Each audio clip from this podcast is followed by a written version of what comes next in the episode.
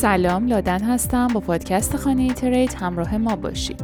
اخبار روز شنبه 15 مرداد 1401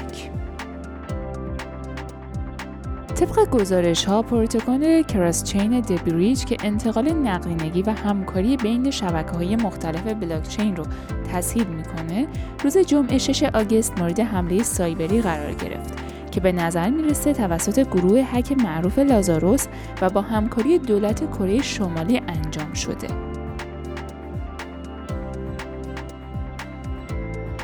تحلیلگر کریپتو Rekt Capital میگه که قیمت بیت کوین قراره تا اواخر امسال به پایین ترین سطح خود برسه و در سال 2023 دوباره به حالت اول بازگرده. این تحلیلگر محبوب علاوه بر بیت کوین به بررسی پلتفرم oracle Chainlink هم می‌پردازه که اخیرا شاهد افزایش قیمت توکن بومی لینک بوده.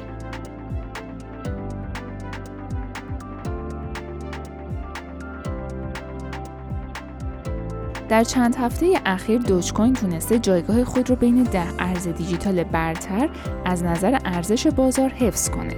با این حال این هفته با افزایش پولکادات این روند تغییر کرد. این ارز دیجیتال در هفته گذشته بیش از 7 درصد افزایش داشت تا قیمت معاملاتی خود رو به بالاتر از 8.5 دلار برسونه که باعث شد ارزش بازار اون به بیش از 1.4 میلیارد دلار برسه و رتبه دهم بازار ارزهای دیجیتال رو از دوج کوین پس بگیره. قانونگذاران ایالات متحده از شرکت های ارز دیجیتال آمریکایی درخواست می کنند که اطلاعاتی را در ارتباط با تنوع جنسیتی و نژادی در کسب و کارهای خود ارائه بدن. در این نامه اومده که در حال حاضر فقدان بزرگی در شفافیت داده های عمومی به منظور ارزیابی موثر تنوع جنسیتی و نژادی در کسب و کارهای شرکت های ارزهای دیجیتال آمریکایی وجود داره.